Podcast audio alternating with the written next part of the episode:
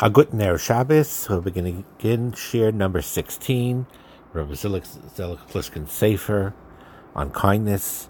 And he goes now into the klal of Hillel from Shabbos, Daf Lamed Aleph, Lamed Aleph, that he says that whatever you dislike, don't do to others. And Zeh klal gadol b'Torah. And the rest is just commentary. And um, we need to ask ourselves that all the time. It's a big practical klal.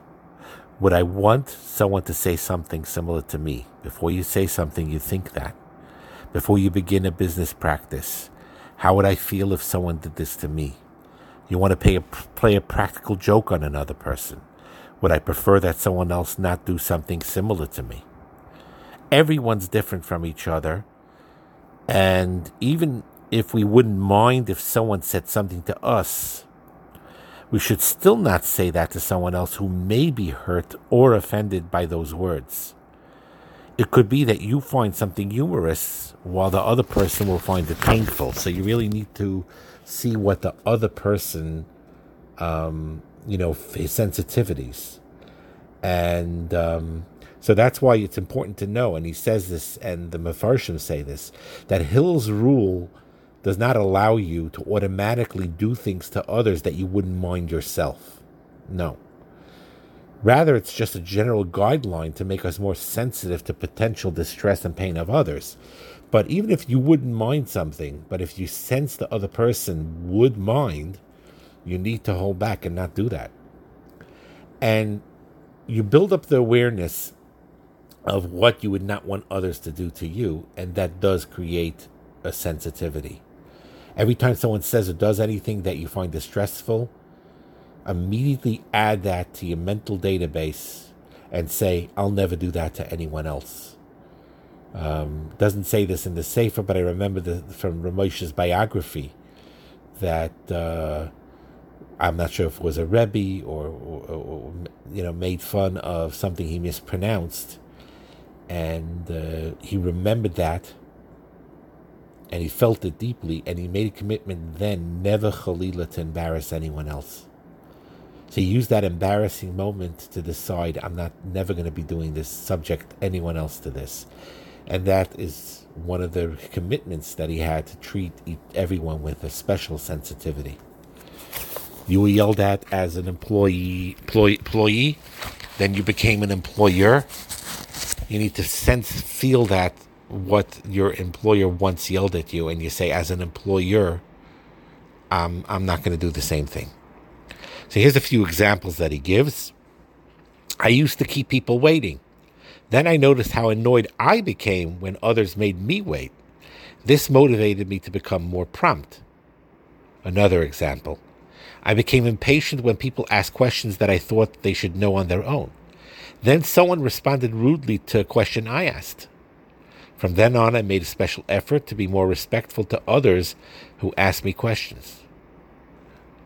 Another example I am curious and tend to ask a lot of personal questions. I encountered someone who asked me questions that I wouldn't think of asking others. This gave me a general awareness that I should be carefully weigh what I ask in order not to offend anybody. And then, another example. When guests came to my home, I would insist that they eat.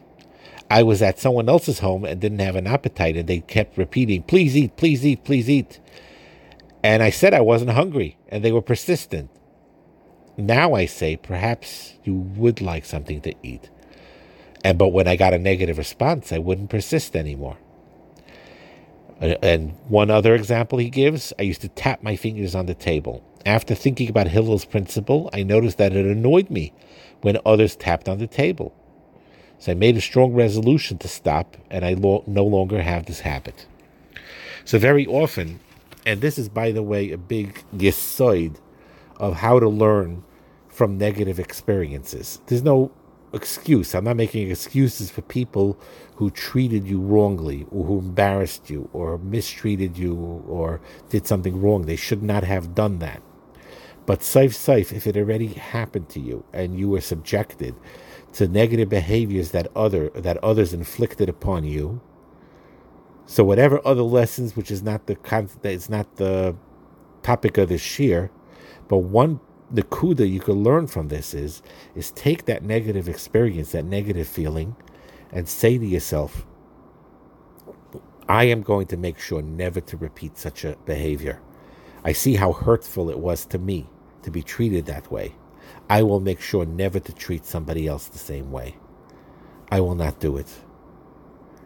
And and and that's a very big important concept. Someone was bullied in school.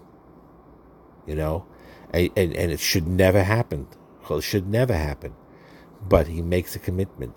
I will never do anything like that to anyone else. I will never inflict harm like that to anybody else.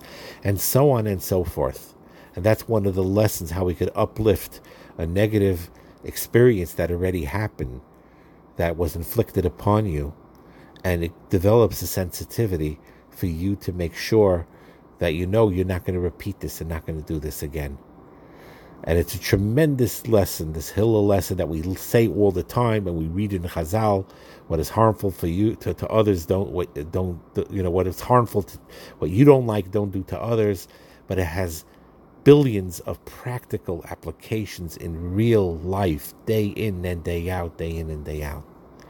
And and and the more we um, are sensitive to it, the more we'll be able to use our chesed to help others and all and, and certainly not to inflict on them pain um, that would they would feel uh, by by the, your behavior when you realize you felt pain when you received that behavior. So you're not going to do that to anyone else.